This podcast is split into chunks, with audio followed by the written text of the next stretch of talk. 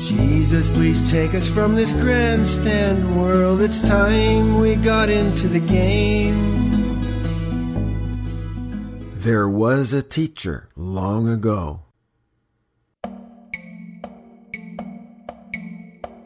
There was a teacher long ago who told of laws that we could know. He told us how the strong, not weak, will gladly turn the other cheek. He told us how the word's a seed that falls on rocky ground, indeed. The word so great on Sunday morn seems a mistake when Monday's born. He told us how the seed could fall in the thistle grow and stall, choked by guilt or other weeds that are not of our highest needs. He told us how the seed could grow in fertile soil if we know that there is nothing we should see but God throughout our history. He said we must not ever fear. If we have ears to hear, then hear. Believe with all within that knows the word will then begin to grow. The word will sprout with tiny leaves, then strengthen as we so believe.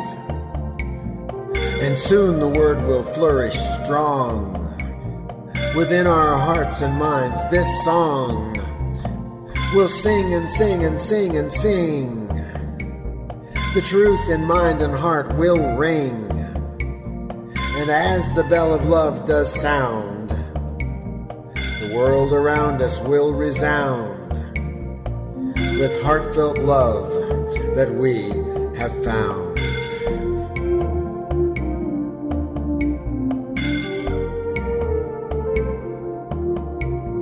There was a teacher long ago who taught the laws that we could know. He lived them too, and to this day, none have had success his way. None have ever felt the good that so consistently he could. No one has ever loved so much that throughout history, the touch of what he did and what he said echoes through our modern heads, incredible as we may think.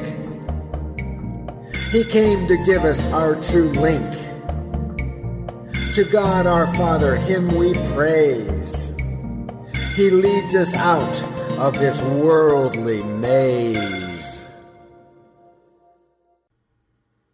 Thanks for the generous spirit of Pac DV for allowing anyone to use this music entitled Diving Turtle, found at pacdv.com forward slash sounds.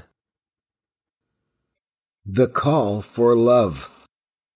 We live in a world that is getting crazier and crazier by the minute. It looks as if many are going insane. For those cool, calm, and collected enough to stand back and objectively observe, it doesn't appear that the insane people know they are that way. The world would say that we must fight them, subdue them, make them see our way. Jesus, our true way, didn't do that when he was here. He chose a completely different path of submission to the insanity of his time. He went to the cross and forgave his enemy, and yet after dying for our sins and showing us the way, he overcame the grave, defeated death, and outlives his killers. What are we to learn from this? We are to forgive in order to defeat death. Could it possibly be that? What if we die in the process? Will we then be with Jesus in paradise like the repentant thief on the cross next to him? Are we supposed to submit to the enemy, thereby defeating him in a way the world does not recognize? Are Christians supposed to handle conflict in a different way from the world? Or are we supposed to fight and argue and snivel and roar and slash our claws at the enemy like the animals of the jungle? Are we supposed to have so much faith in God's way presented to us through His Son, Jesus Christ, that we even joyfully submit all to our enemies, even our lives? Jesus said to resist not evil. What could he have meant but this? Is there even more we need to do? I believe there is. We need to love our enemies.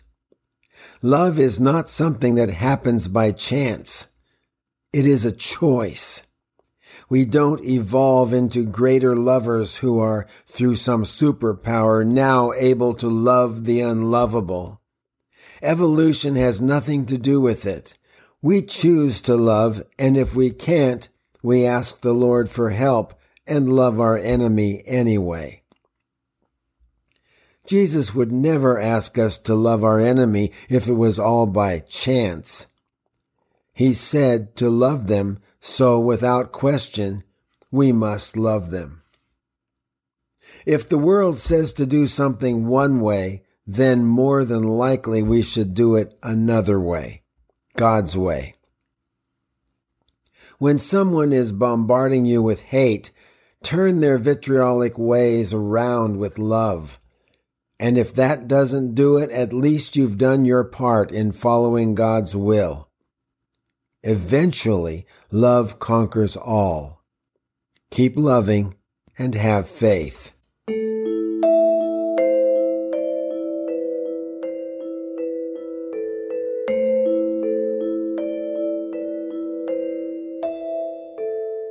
They tell me of a land so fair, unseen by mortal eyes, where spring in fadeless beauty blooms beneath unclouded skies. They tell me of a land so fair, where all is light and song, where angel choirs their anthems join with the yonder blood washed throng. No radiant beams from sun or moon adorn that land so fair for he who sits upon the throne shines forth resplendent there.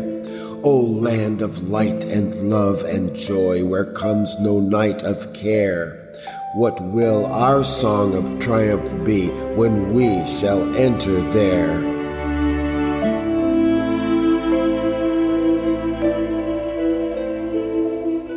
Eye hath not seen, ear hath not heard, neither hath it entered into the heart of man the things which God hath prepared for them, prepared for them that love him.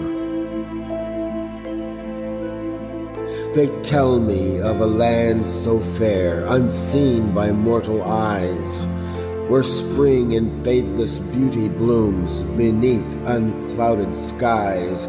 They tell me of a land so fair, where all is light and song, where angel choirs their anthems join with the yonder blood washed throng. No radiant beams from sun or moon adorn that land so fair. For he who sits upon the throne shines forth resplendent there. O land of light and love and joy, where comes no night of care, what will our song of triumph be when we shall enter there? Eye hath not seen, ear hath not heard, neither hath it entered into the heart of man the things which God hath prepared for them, prepared for them that love him. They tell me of a land so fair, unseen by mortal eyes, where spring in fadeless beauty blooms beneath unclouded skies. They tell me of a land so fair, where all is light and song, where angel choirs their anthems join with the yonder blood washed throng. No radiant beams from sun or moon adorn that land so fair. For he who sits upon the throne shines forth resplendent there.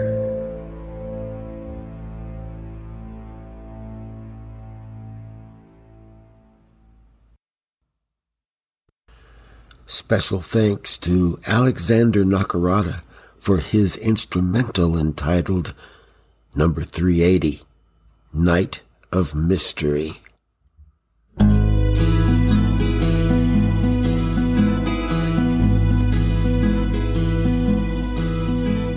Jesus, please take us from this grandstand world. It's time we got into the game.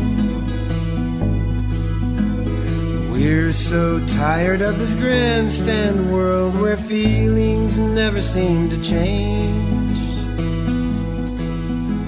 Sometimes this world seems so unjust. I think we'll find, I hope we'll find that through your mind, the sidelines aren't for us.